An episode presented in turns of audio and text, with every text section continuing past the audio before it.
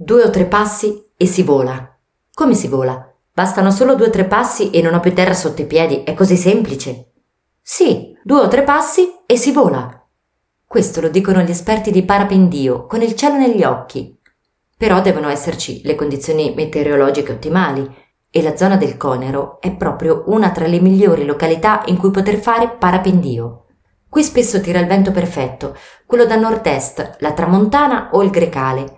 Per sollevarsi da terra si sfruttano le correnti ascensionali, come fanno gli uccelli. La zona di decollo è sopra la spiaggia di Mezzavalle. È un grande prato con una discesa graduale in direzione del mare.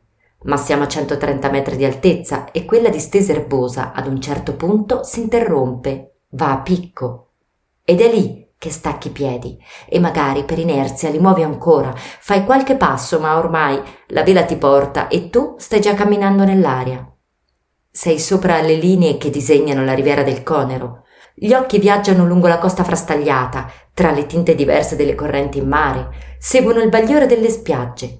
Se voli verso il monte, scopri le gole verdi, le calette e l'orizzonte man mano che si allarga si svela da lassù finché riesci ad abbracciarlo con lo sguardo, tutto ciò che vedi ti appartiene e nulla è tuo.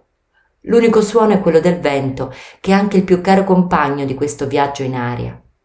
Forse la vera paura può essere quella che svanisca la voglia di tornare con i piedi per terra.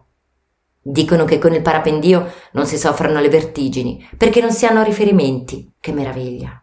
Non ho mai fatto parapendio, ma stare qui, sulla rampa di lancio, un desiderio di leggerezza mi veleggia in testa. E se la libertà si conquistasse con una vela sulle spalle, com'era? Due o tre passi e...